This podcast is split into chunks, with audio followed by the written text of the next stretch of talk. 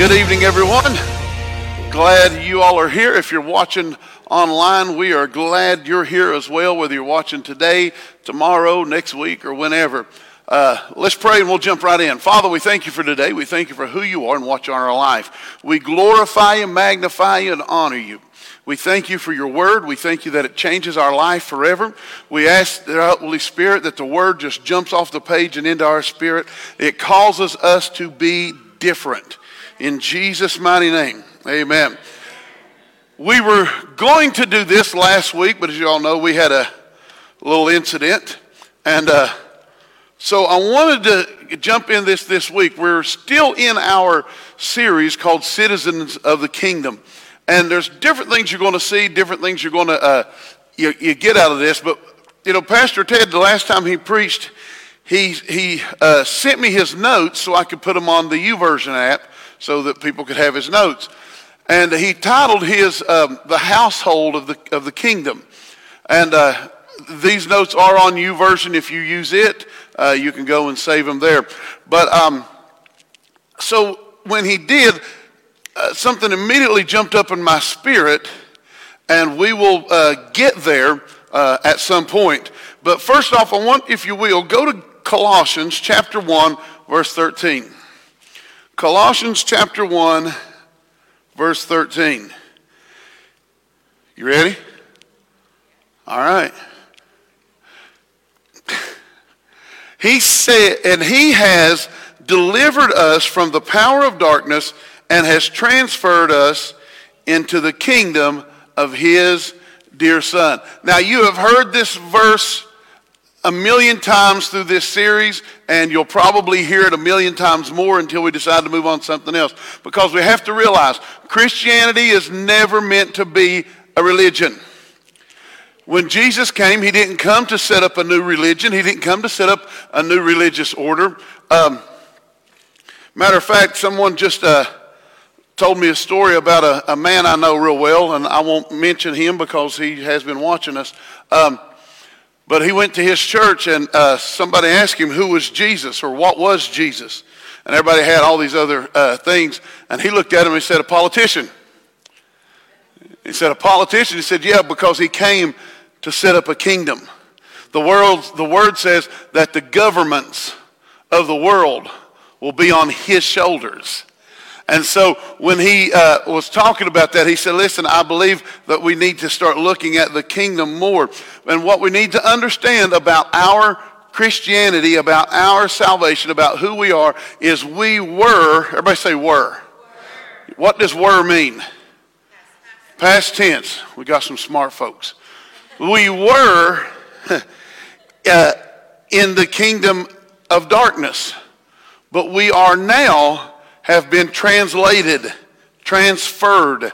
That's that ED. You know what that ED means? It means it's already done. So we've been transferred into the kingdom of his dear son. Go to verse 12. Let's just read these again. Uh, verse Colossians, uh, same chapter, just jump down to verse 12. He said, giving thanks to the Father who has enabled us to be partakers in the inheritance of the saints in light. So now we are partakers of the inheritance of the saints. In other words, everything that God has, He made us to be partakers in inheriting that. I don't get, I don't, you don't get it. You have been given an inheritance of the kingdom of God. That is your inheritance. Not just, uh, it, coming to Christ was not just to get out of hell free card.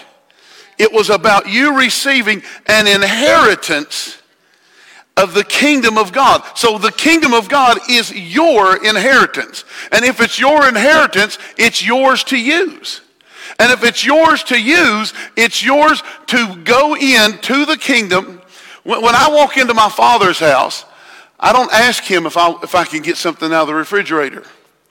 I just go and I get, you know, and uh, and if I don't, if, if they don't have it, Kevin, in about 10 minutes, I just have to wait long enough. My mom will tell dad, why don't you go to the Kroger? Because the son needs something. And, it's, and the father should provide. Come on. So what he did is he transferred us into the kingdom and said, now, whatever the sons or daughters need, it becomes the, the, the, the, the responsibility of the king to provide. Oh. And so what is this? This is our inheritance. Our inheritance is everything that the king holds. Now look at verse 13 again. He has delivered us from the power of darkness and has transferred us into the kingdom of his dear son. Verse 14. In whom we have redemption through his blood, the forgiveness of sins. See, God not only made a way for us to be citizens, but he made a way for us to be inheritance receivers. See, it, it, God's not wanting a bunch of citizens. Citizens, they don't, they don't have to like where they are. Every election that comes around, Kevin, you hear it. If so-and-so wins, we're packing up and we're leaving the country. And they never do. Very few ever do. But that's the thing. If so-and-so wins, we're leaving the country. We're leaving the country. You see, they're citizens of the country, but they don't have exactly what we have. See, when God brought us into the kingdom, He and say gave us the inheritance. So we're not just citizens who sit around and take orders and listen to this. He gave us the rights and the ability to operate as kings and priests in His kingdom because He has made us to be exactly who He was. Mm. So the problem with citizens who are family is we don't think we belong here. I say it again. We are citizens, uh, yes, but we're also the royal family. The problem with us is, and why we have trouble receiving things from God, is we don't think we belong here. We say things, this is going to tick a lot of people off, and I'm okay with that.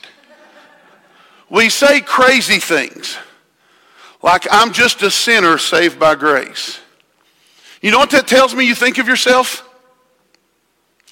Well, I, I, by the skin of my teeth, somehow I don't deserve it. I didn't, I don't have a right to it. It's not, no, that's not how a, a prince or a princess thinks about, that's not how a king or a queen thinks about being in the kingdom. They don't, well, you know, I'm really nobody, but thank goodness my daddy was the king, and so I get to stay in the kingdom. No.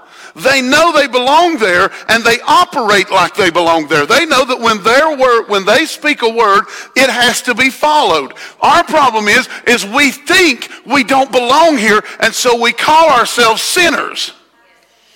Listen, you should never refer to yourself as a sinner. Yeah, but we all have Adam's nature. We're going to get to that later. Because we don't have Adam's nature. You do not have Adam's nature anymore. You, oh, you do not. I'm going to get there, I promise. You do not have a sin nature. Oh, I'm trying, I'm getting so far ahead of myself. We say things like, I don't deserve this. I don't deserve such a great self. And we think this makes us look humble. It doesn't make you look humble. It makes you look like you don't know who you really are because you do deserve this. He made you an inheritor. You have the inheritance of the kingdom. You, when, when you think about children of kings, they don't walk around going, I really don't deserve. No, they know I am the son, I am the daughter of a king. I have been brought in. Yeah, but I used to be. Yeah, that's what I was. But that piece of me is dead. That piece of me is no more.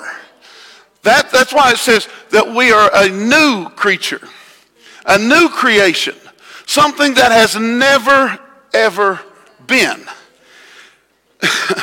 I'm just a nobody. Here's the one. Have you ever heard this one?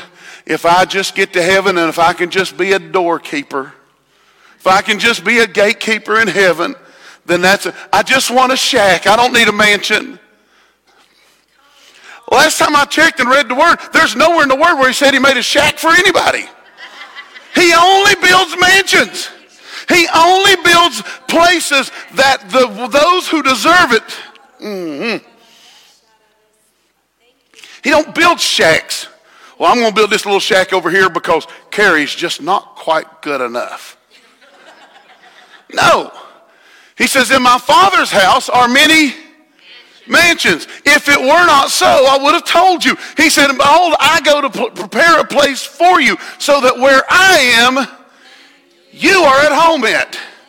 Where I am, there you may be also. He is not trying to build shacks for bums. He builds mansions for kings. Lord our God. And so this is the benefits of being part of the family of the kingdom. And I'm not, I'm not going to be a doorkeeper.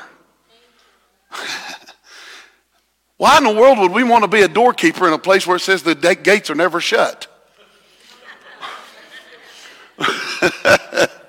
okay. We say these things because we don't realize and we don't recognize that he has made us princes when we think we're just paupers. He has made us princes, princesses, and we think we're just paupers. Folks, there's nowhere in the Word that you'll find that you are now, post Christ, a pauper. Post receiving Christ in your life, you can't find what's a pauper if you don't know what a pauper is. A pauper is a poor person particularly one so in, in, indignant as to depend on the parish or the town for maintenance. That's what we think we are. I am so indignant. There is nothing about me that I can't make it. And so God, in his infinite wisdom, had pity on me. And it's only because of the. God didn't. Jesus did not look at the cross out of pity for you. What's the word say? It says, For the joy set before him, he endured the cross. He went to the cross not out of anger, not out of pity, not out of, of being woe. He went there with joy. Oh my goodness. He said, for the joy set before them, he endured the cross. It was his pleasure to submit to our twisted idea of what justice would be. And he went to the cross just out of pure joy, knowing that he would have you as a family member. We sing this song all the time. You didn't want heaven without me, so you brought heaven down. He didn't want it without you. And so it wasn't out of pity that you're saved and that you're an inheritance. It was out of sheer joy that he says, I will go and pay a penalty that they can't pay on their own. I will go and set them up with the plan that has been set up from the foundation of the world. I'll go because they are part of the family. Job chapter 15. Oh. I'm not destitute. I'm not worthless. I'm not dead in my sins. I am not without hope. Mm. But here's, here's a lot of our mentality, Kevin. Job chapter 15, verse 14. What is man that he should be clean? He which is born of a woman that he should be righteous. Behold, he putteth no trust in his saints. Yea, the heavens are not clean in his sight. How much more abominable and filthy is man which drinketh iniquity like water. And that's why most of us think of ourselves. Yeah, but Pastor, you don't know where I've been. You don't know what I did. And you don't know who I did it with. You don't understand. I have done some of the worst things that you could ever imagine. No one can forgive me. I can't even forgive myself. It's a good thing salvation doesn't depend on you forgiving yourself. Amen. I'll amen myself. It's a good thing that your salvation doesn't depend on you forgiving yourself. It's all about His forgiveness. It's all about what He did. We're, this, this position in the kingdom that you and I share is all about what someone else did and nothing about what we did to get it. We could do nothing else. But what do we do? We think of ourselves like Job. We think of ourselves like Job. How much more abominable and filthy is man? Go to chapter 25 of Job. Job went through a time where he just started thinking of himself like this. Well, yeah, but you see what God did to Job. God didn't do anything to Job. Chapter 3 of Job. Don't look it up yet. You can look it up later. Tells us exactly why what happened to Job happened to Job. And Job says, That which I have greatly feared has come upon me. His fear uh, was the only area that he could get into Job's life. Fear. We'll have to preach on that someday soon. On overcoming a spirit of fear. Because you don't have to have it. You've been set free. But Job 25, look at Job. He still goes on. He says, How then can man be righteous with God? Or how can he who was born of a woman be clean? Behold, even the moon does not shine, and the stars are not pure in his sight. How much less man who is a maggot and the Son of Man who is a worm? Am I the only one that's ever felt like that about myself? I find myself telling God, I'll never do it again. I'll never do it again. I'll never do it again, God. Oh, I did it again, God. I'm just a worm. I'm just a maggot. I'm nothing. I don't deserve this. It's not about what you've done. Oh, better not get into that one yet. Um, go to John chapter 8. We have to get past the point. If you really want to live victorious in your life, and I wish I could tell you, Monica, that I do this perfect all the time. I don't. Okay? But if we want to live, Dave, victorious like this in our lives, we're going to have to get rid of this loathsome, loathsome thoughts that we don't deserve God's love. You're, that, that is a lie straight from hell. You're worried about going to hell. Some people are living in it because they can't get out of their own head that they don't believe they deserve God's love. They, I'm not a child of God. I hope to be. I hope I make it. I hope I make it. Well, how long have you been serving God? I've been serving God for 50 years, and I just hope I'm good enough. You never were good enough. But good thing is, it's not based on how good you are. Ah, it's not bad. You are a. My, my children can do some of the, well, they're adults now, but they've done some of the dumbest stuff. And I've been so mad at them. But not one time did I ever tell them not to come home. not one time did I say, get out of my house. Would there ever come a time? Maybe, but you know what I'll do as a dad? I'll stand on the porch and I'll watch and I'll look down the road and I'll wait for that one who told me that they didn't love me, who told me that they wished I was dead. You see, that's what the prodigal son did. When he said, I want my inheritance, inheritance comes after you're dead. He looked at his father and said, I wish you were dead. Give me what's mine now because you're dead. And the word says that he watched for him. He watched for him. Why? Because once you've been brought into the family, you always belong in the family.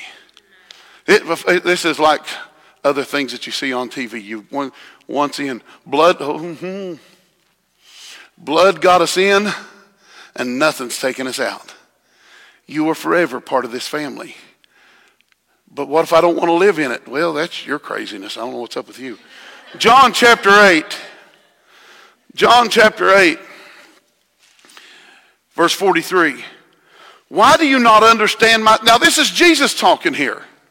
He says, Why do you not understand my speaking? Because you cannot beat, beat, you cannot bear to hear my word.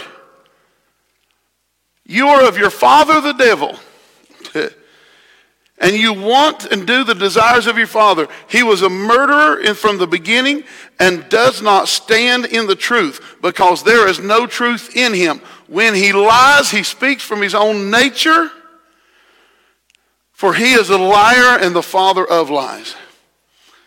What was Jesus talking to him about? He says, Why can't you just listen to what I'm telling you? Listen to my words. Listen to the things that I have got to say because the,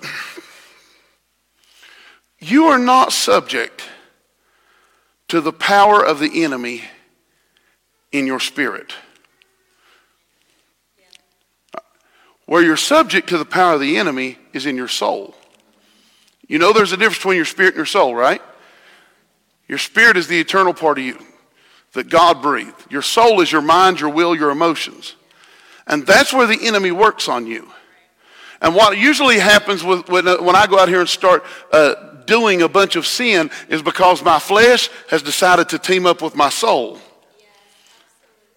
And my soul is believing the lies of the enemy. And it's time that we become spirit led people rather than soul led people. You can't trust your heart, folks. It'll lie to you. But Jesus says, Why can't you bear my words? You're listening to this guy. He's cruel and a vicious father. And he is the father. He's done nothing but lying to you, and you find it hard to believe my words. Isn't it funny how we find it so easy to believe that we're not worthy, that we don't count, that we're less than, that we're worms, we're maggots, we're dogs, we're filthy, we're dirty. And we can believe that with such ease, but when Jesus come and said, you have a father in heaven, and I've come to reveal my father to you.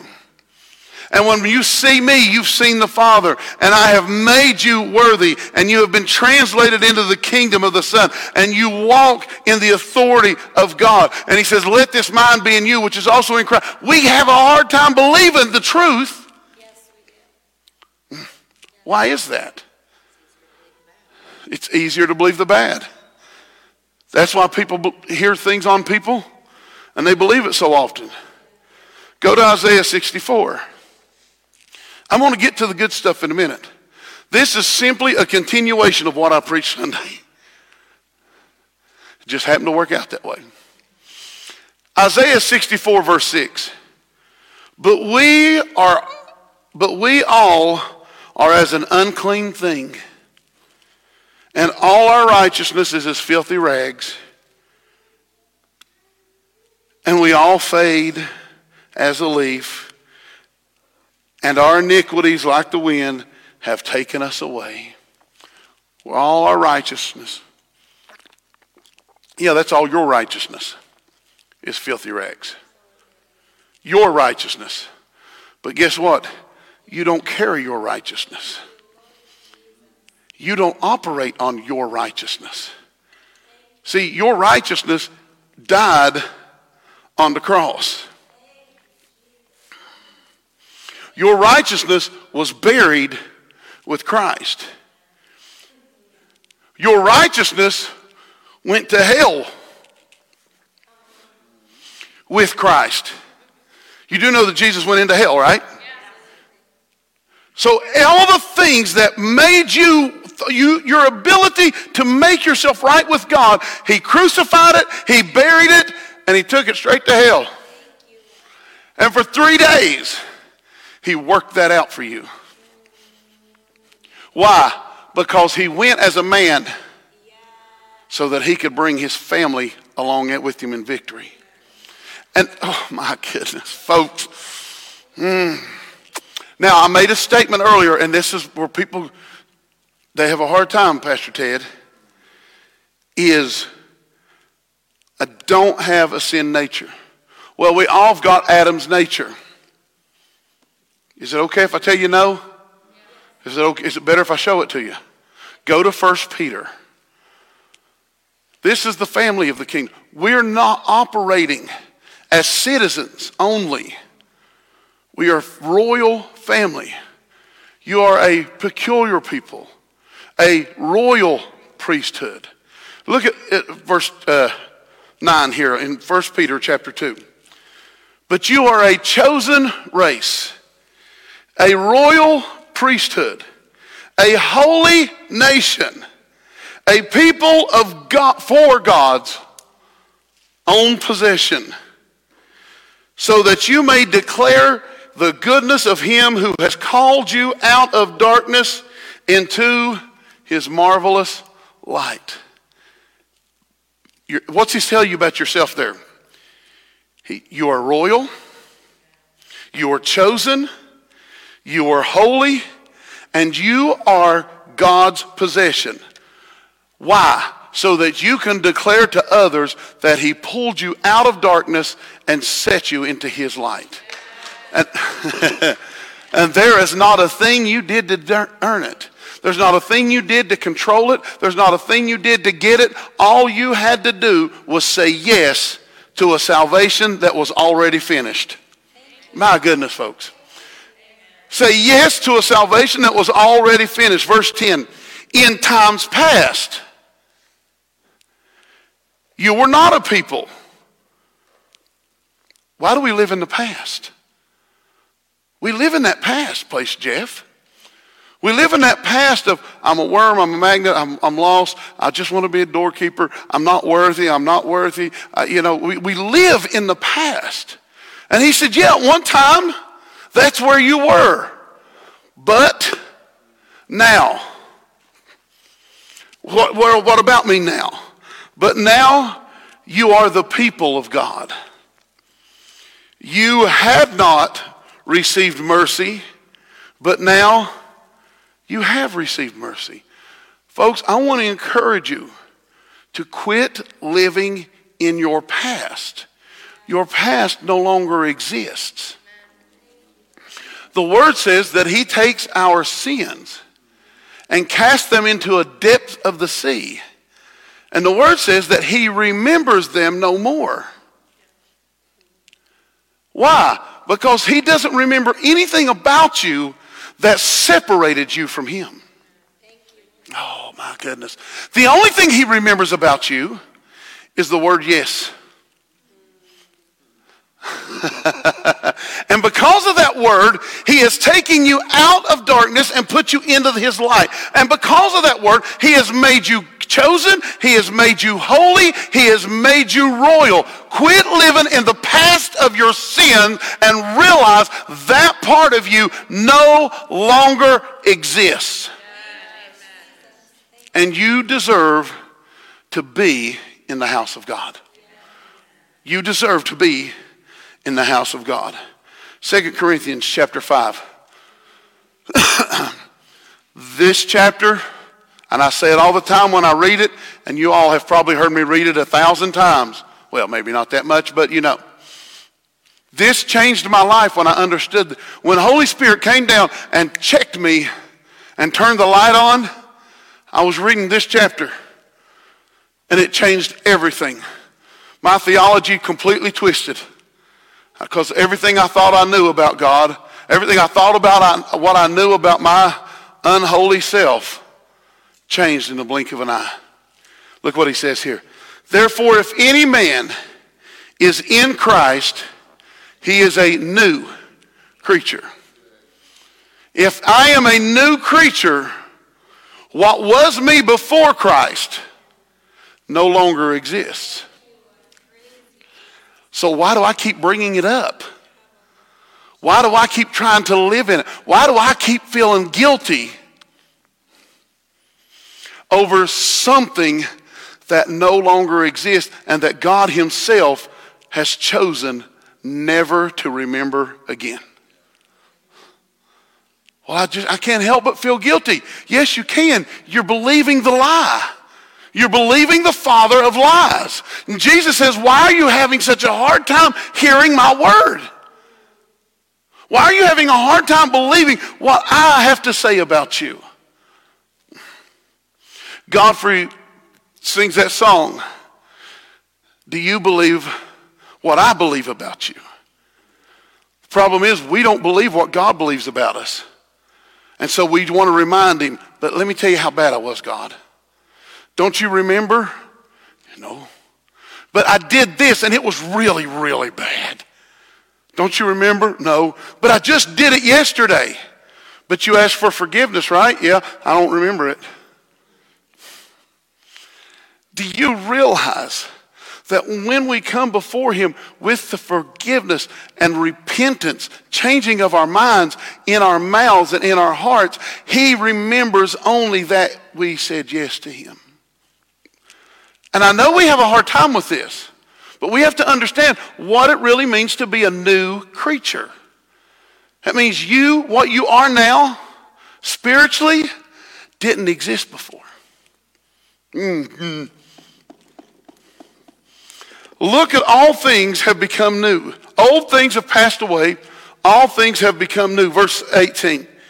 And all this is from God who has. Again, what's has? Past tense. Who has reconciled us to himself. I'm holy. I'm chosen. I'm royal. And I have already been reconciled back to God. I'm not trying to make myself good enough for God. I'm not trying to get right with God. I'm already right with God. Gosh, get this. This will set you free. It will cause all the old things that you try to live with, that old zombie nature. It will fall off of you the moment you realize I am reconciled with God. Oh, it gets better.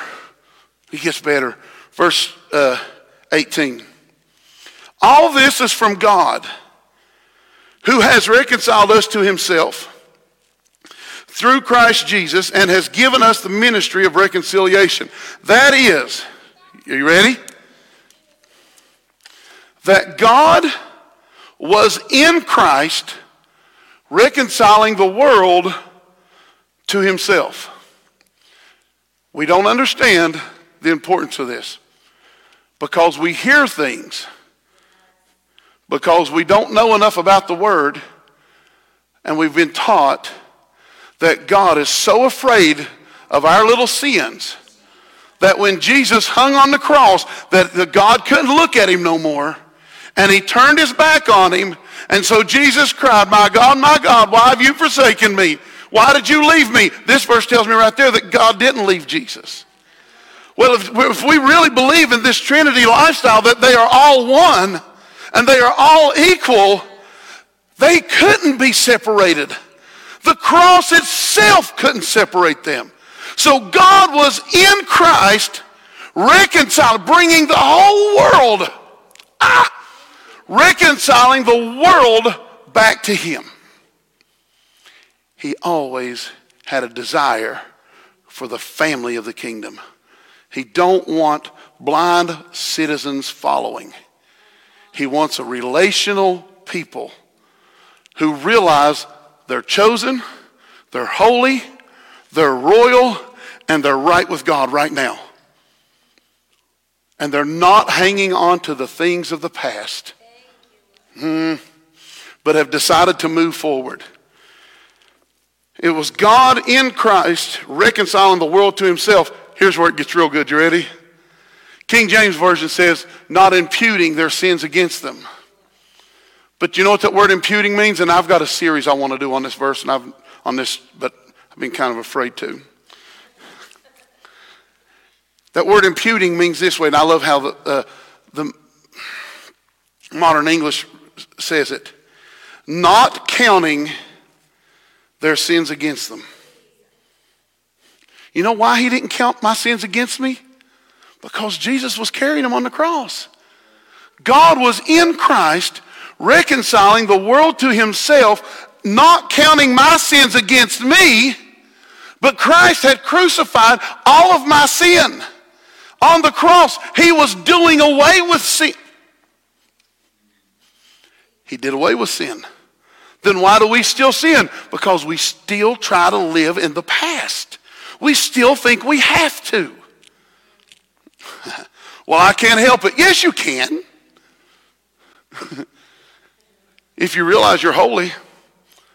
See, this great big grace that we talk about, it never excuses us from sin, but it gives us to live uh, the ability to live free from sin. You don't have to live in sin. You don't have to you don't have to sin. How do I know? Because God's not counting my sins against me. and has entrusted to us the ministry of reconciliation. Verse 20. So we are ambassadors for Christ, as though God were pleading through us, we implore you in Christ's stead be reconciled to God. Now, now you got to get this. Verse 21. God made him who knew no sin to be sin for us. Now, this is a little controversial and some people don't like it, but the word says what it says. He did more than just carry our sins. From the moment of his baptism to the moment of the crucifixion, he carried our sins. If you put the old, I've preached on it in here, the old and the new together. This is why as soon as he was baptized, he came up and went into the, into the wilderness. It's an exact replica of what they did with the scapegoat in the Old Testament. So from his baptism until crucifixion, he carried sin. But at crucifixion, he destroyed sin. How did he destroy sin? Let's go back to verse 21. And God made him who knew no sin to what? To be sin. In God himself, well, he can't look on sin. God was in Christ as he became sin.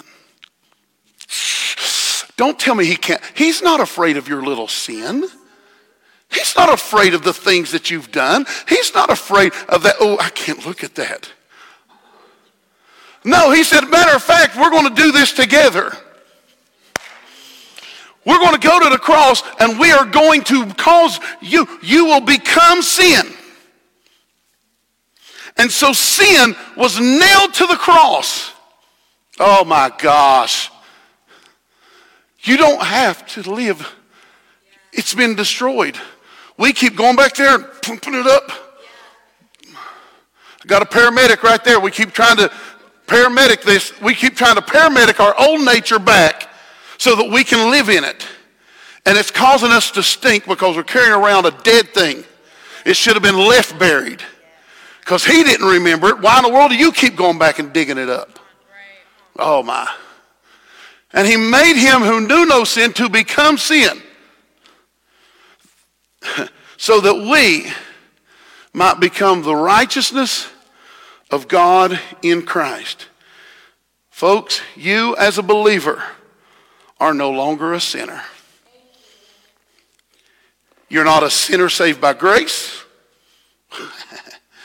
you can't be a sinner and saved at the same time.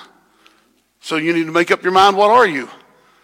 You, you realize by me going around saying something dumb, I'm telling you, Idra, I cringe when I hear people say it. I'm a sinner saved by Be around me. I go, I mean, I, I literally cringe because do you realize your mouth makes a declaration that creates your destiny? I am a sinner. Saved by grace. You're confused. You can't be both. So which are you declaring over your life? Oh, yeah, this will get us emails. And if God was in Christ and now has brought us into part of the family, why do we think that we still don't belong? Jesus, the word tells us that he took off all his glory and became a pauper. He became flesh led and overcame flesh. he had, listen, think of the worst sin you can think of right now, or what you think is the worst. Exactly that. You got it? The worst. Jesus was tempted to do that exact thing. And didn't do it so that you can know you don't have to do it either. Because being part of the family brought you above what sin could ever bring up in you. You don't have to do it. He was tempted. The word says he was tempted in every way, just like man. See, we don't like to think of Jesus this way. We don't like to think, well, Jesus wasn't tempted to do. Yes, he was, or else he would have failed as a substitute. Hmm. Okay. The problem with most Christians is we don't believe this about ourselves. How do I know we don't believe it? Because there's usually a rotating door that happens in most churches. Come in, fired up, fired up, fired up, and six months later, they've been gone. Why? Continuing to live in addiction, continuing to live in hurt, continuing to live in unforgiveness, continuing to live sin, a sin that's already been destroyed. So they've, bare, they've dug this thing up and they're carrying it around, and now their whole life stinks because they're carrying around something that's dead that they're not even meant to be carrying anymore because Jesus himself became that thing for you. Are you with me? We, it's, it's time to get a little deeper in your understanding of salvation. We have been, we, is it okay, Kevin? We have been sold a very cheap salvation. We have been sold a very cheap salvation that we think God is just so flippant. Here today, not tomorrow. Here today, not tomorrow. And we go and we pick the daisies. He loves me, he loves me not, he loves me, he loves me not, he loves me, he loves me not, he loves And we live our lives that way, wondering if he loves me. But he says, Why do you have such a hard time believing my words? You are chosen. You are a royal priesthood. You are a holy nation. You were chosen. You were holy. You are royal. You are reconciled. You are in right standing with God. You are the righteousness of God. Quit picking the daisy and know right now that He loves you. You are part of the family. You are His inheritance, and His inheritance belongs to you. My goodness.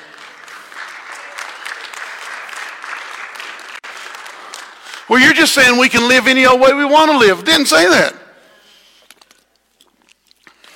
Knowing how much that he's done for me makes me not want to live like I did. It makes me want to stay away from that. Not run to it because it stinks. If you've lived in sin long enough, you know it stinks. It smells. You feel rotten. You feel dirty. And we think, oh, uh, this is fun. Well, the word says there's pleasure in it for a season. Weekend of Bernie's was funny the first time. Come on, you know what I mean by that. That's our sin. It's dead. It's buried. We should have already been in the ground, but we want to carry it around. We want to party with it a little while longer. Oh my gosh. Colossians chapter 1. Let's read those again.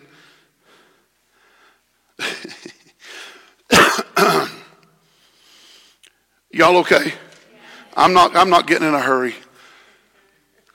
Colossians chapter 1, verse 12. Giving thanks to God who has enabled us to be partakers in the inheritance of the saints in light. He has delivered us from the power of darkness. That means darkness has no power over you. Well, I just can't help it. The temptation was so strong. No, it wasn't. It has no power over you anymore. Then why do I keep doing it? Because you keep choosing to do it. And you don't have to choose to do it, Kathy. He has delivered us from the power of darkness and has transferred us into the kingdom of his, of his dear Son, in whom we have redemption through his blood the forgiveness of sin. See, my redemption has nothing to do with me. It's his blood that brought me redemption. Go to 1 John chapter 3. so if darkness has no power over me, sin has no power over me, folks, do you realize how victorious we are? Yeah, but I have not been a good person. Welcome to humanity. None of us were, but Jesus. But Jesus, I'm still going to get to the point where I'm telling you, you don't have sin nature. And I, I know there's people twitching. First John chapter 3, verse 1. Consider how much love the Father has given to us that we should be called children of God. That's who you are. You're as much a son and daughter of God as Jesus himself. Well, you can't say that. Yes, I can. He don't make a difference in children. You know what? My relationship with Reese as my son is just as strong as my relationship with Sydney as, as my daughter. They're just my children. Oh my goodness. Therefore, the world does not know us because it did not know him. Beloved, everybody say now, are we children of God? Now, right now. But what if I blow it tomorrow? Now, right now. But what if I pick up that zombie and breathe life back into him for a little bit? Now, right now. I'm a child of God. Do you think he's so scared of your little sin? You go, that's it. Can't look at it.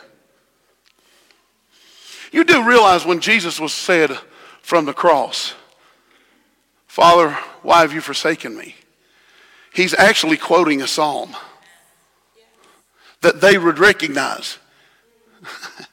and if you read that psalm that that was taken from, just a little bit after he says, You have forsaken me, it says, Oh, wait, you have not forsaken me.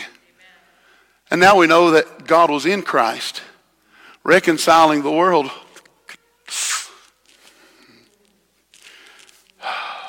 It's called deep dive, right? Beloved, now are we children of God, and it has not yet been revealed what we shall be, because we don't see it. But we know that when he appears, we shall be like him. For we shall see him as he is.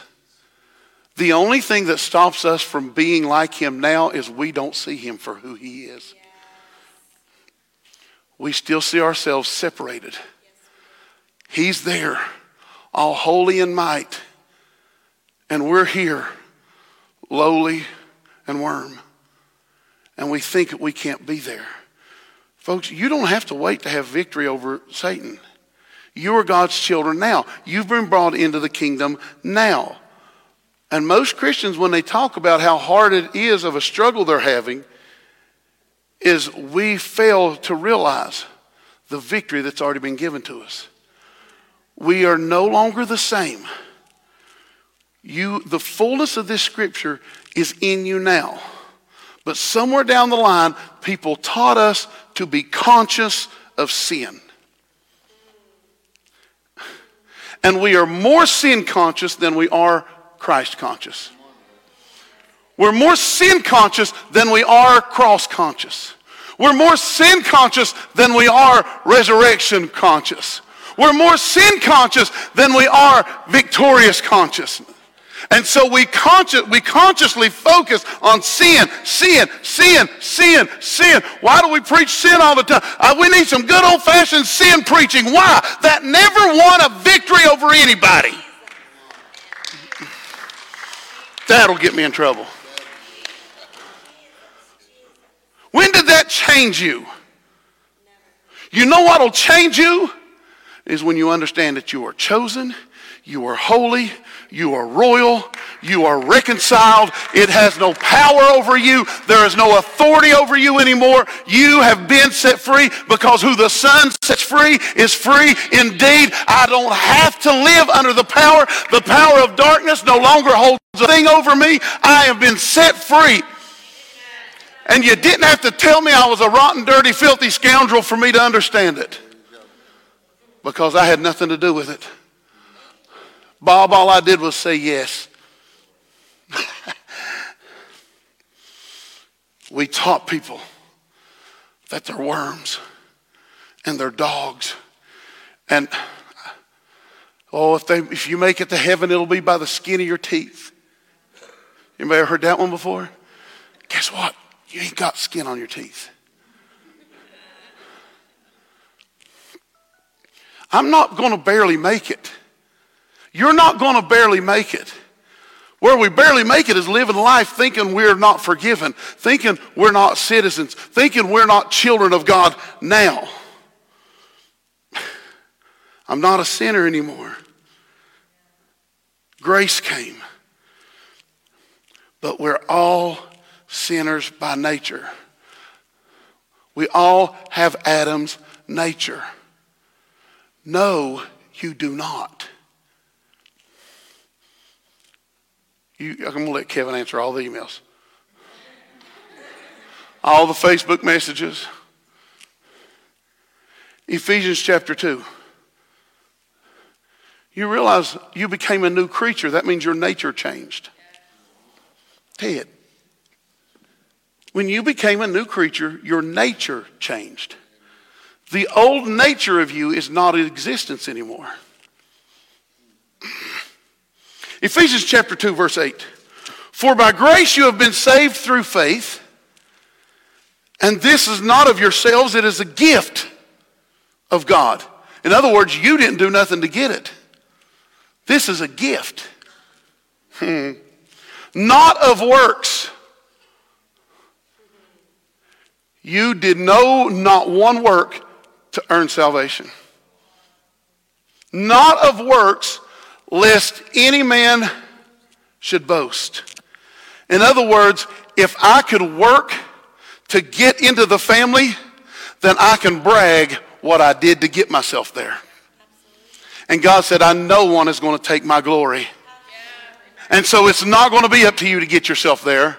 So by faith, just coming and saying, yes, I was brought into the kingdom as a child of God, as a son, as a daughter of God, and it's nothing I did. It's not my works. You, imagine if the church would grab this now and people would quit trying to work to stay in God's good graces. Well, I need to do something for God. Oh, I need to do something. Please let me do something. I need to do something for God. Why are you working so hard? If you want to do something for God, do it because you know how free you are. Not because you're trying to find something that He's already provided for you. Mm. Oh. for we, verse 10, so that no one should boast. For we are His workmanship. You didn't make yourself this way. He made you this. You are His workmanship created in Christ Jesus mm. for good works, which God prepared beforehand that we should walk in them. Therefore, remember that formerly you, the Gentiles in the flesh, who were called the uncircumcision, by the so-called circumcision in the flesh made by human hands, were at a time apart from Christ. There was a time when we were apart from Christ, but God was in Christ, reconciling the world back to himself. Mm-mm. Alienated from the citizenship of Israel and strangers to the covenants of promise without hope and without God in the world. I used to, that, that was me. That was me. I agree. That's what the word says about me. It's what I was. It's not what I is.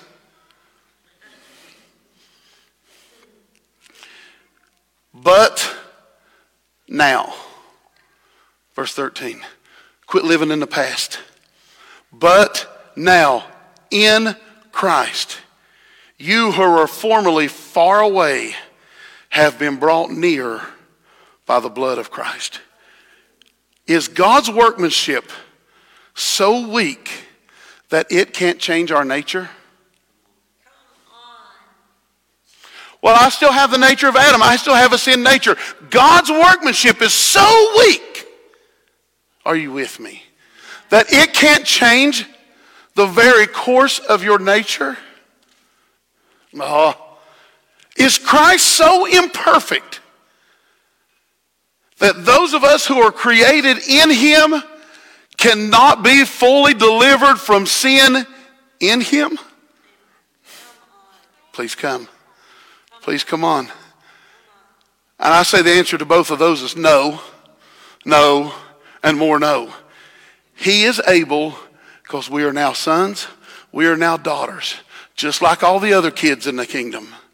We are his creatures. We were created in Christ. We were brought near to God by the blood of Christ. We have been reconciled through Christ, not of myself. I can't brag about it. I can't boast about it. All I can do is say, thank you, God, that you brought me into your family. And because I am in your family, I cannot be separated. Oh, Second Peter chapter, this is another one that changed me. Second Peter chapter 1, I think. You ready? This is good, Idra. Second Peter chapter 1, verse 3. His divine power has given to us all things that pertain to life and godliness. His power gave me everything I need to be godly. Not everything I do to be godly because my righteousness is, is filthy rags. But his power gave me all things that I need that pertain to life and godliness. And through the knowledge of him who has called us by his own glory and excellence. Verse 4, you ready? By which he has given to us exceeding great and precious promises, so that through these things you might become partakers of what? Somebody needs to say that real loud. You are a partaker of the divine nature. How can I be a partaker of the divine nature and still hang on to an old nature? That old nature's gone, Kathy. You know why? Because I'm a partaker of the divine nature now. He brought me into the kingdom. He brought me in as a child of His so that now He and I share the exact DNA.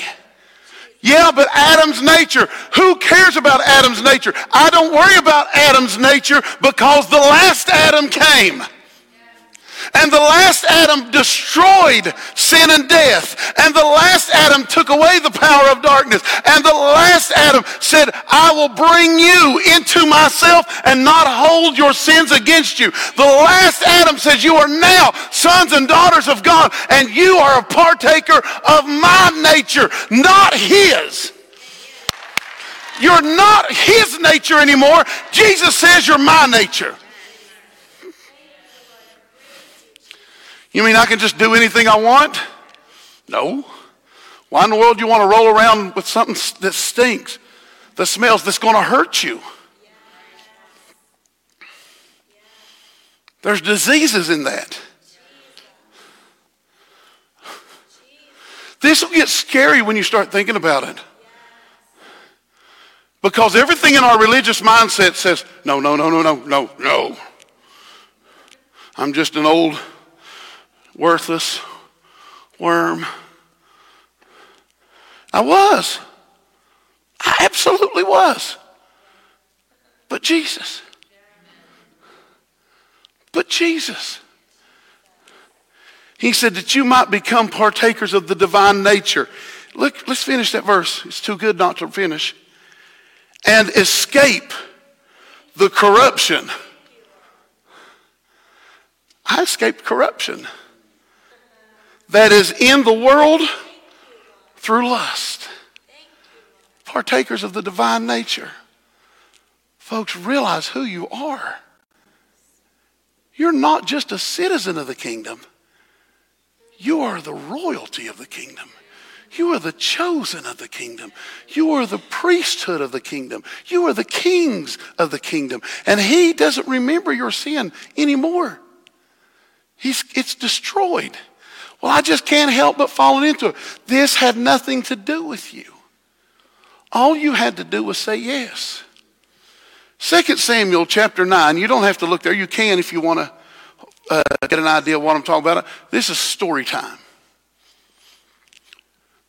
Saul and Jonathan had gone out to war. Word had come back that they had been killed. Well, Jonathan's servant was so afraid, he picked up Jonathan's son and he took off running. And in his run, he dropped, and it, Mephibosheth is his name. He dropped Mephibosheth and broke both his legs. And so for the rest of Mephibosheth's life, he lived lame, crippled. One day, David is now in the throne. Mephibosheth is living in a land called Lodabar. That, that name Lodabar it means barren. It means nothing good there. and David sits back and he remembers one day, man, I had a covenant with Jonathan. He said, I had a covenant with Jonathan and I need to honor this covenant. You see, when they made a covenant in the Old, in the Old Testament, what it was, that was a binding covenant for eternity. That means if Rachel and I come into a covenant, and she, and, and what I'm saying is, all, and this is, you can see this in marriage too. All of everything I have is yours and everything you have is mine. We are coming completely. And if she dies, she's now mine. Yeah. Hmm. Because the covenant doesn't stop just between the two. It's a perpetual, everlasting covenant.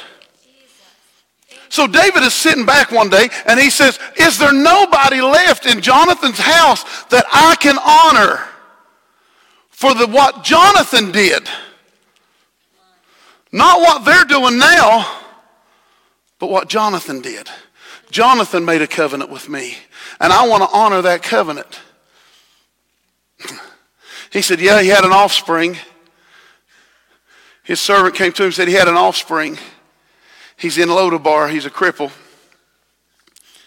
Now imagine you live your life like Mephibosheth. All you ever hear is how David killed your daddy, your grandpa, and he's sitting in a kingdom that should be yours. and here you sit with nothing in a place that is barren, in a place that has nothing in it. Well, Mephibosheth is sitting there just ruining his days. And all of a sudden, there's a knock on the door. And somebody says, Man, there is a whole company of people coming here, and they're saying they're looking for you. He can't run, he can't get away. There's nothing he can do to stop this covenant fulfillment. Oh! There's nothing he can do to stop this covenant fulfillment from happening.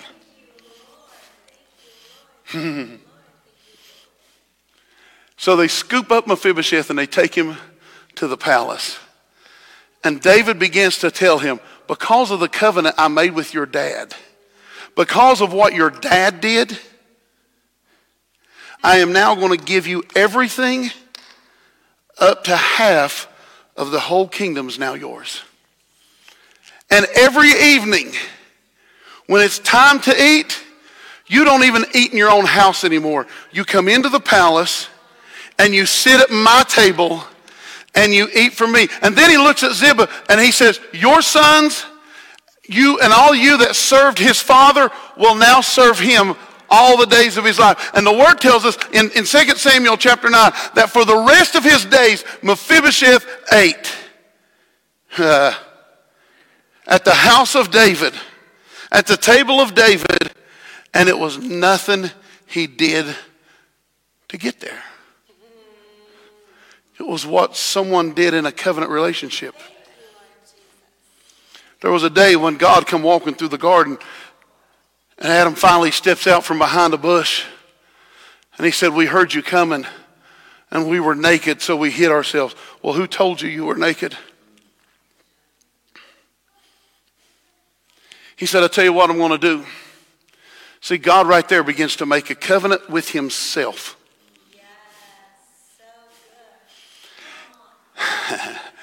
he said, Your sons may die, but there'll be one that comes, and he'll crush the enemy under his heel. There is a fulfillment. And when Jesus came, he was the fulfillment of this covenant.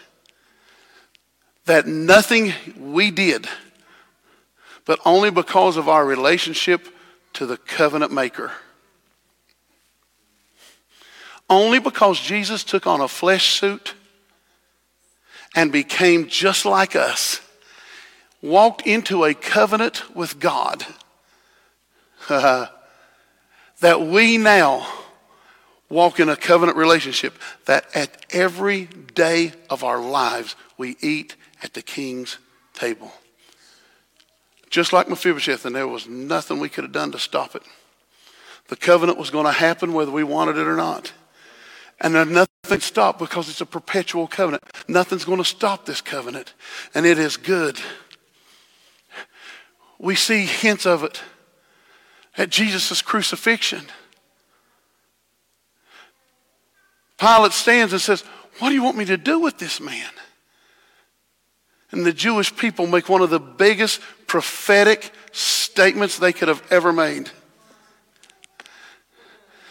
Pilate says, I wash my hands of this man's blood. And they said, His blood be upon us and our children. And we all get this idea that for somehow they cursed themselves for killing Jesus. No, what they were saying is his blood that made that covenant from the foundation of time, that blood be on us and our children. It was a perpetual covenant. And now we, because of Christ, have been brought into this covenant. We have been brought into this place and we sit at the table, holy, righteous, reconciled we sit at the table as kings and priests and a royal nation and a chosen generation.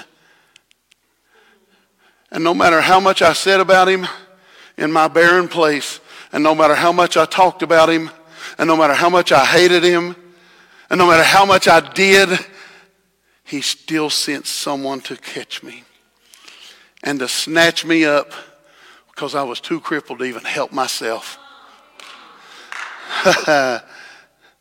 and he made me family. So not only do we have the household of the kingdom, we are the family of the kingdom. And folks, until we see ourselves this way, we're always going to struggle. You'll always struggle with sin because you think you have to. Amen? Amen. Let's pray. Father, we thank you for today. We thank you for who you are and what you are in our life. Father, let us grasp this with both hands. Let us sink this so deep into our spirits that it changes who we are permanently. Let us understand that what you have made us, that we are new creatures, that the sin nature passed when the last Adam dealt with it. And we just thank you, Father, that you help us remember that we can eat at your table, not based on what we do, not based on what we did, but everything that you did from the beginning of time when you chose us in you from the foundation of the world. In Jesus' name, amen. Hey,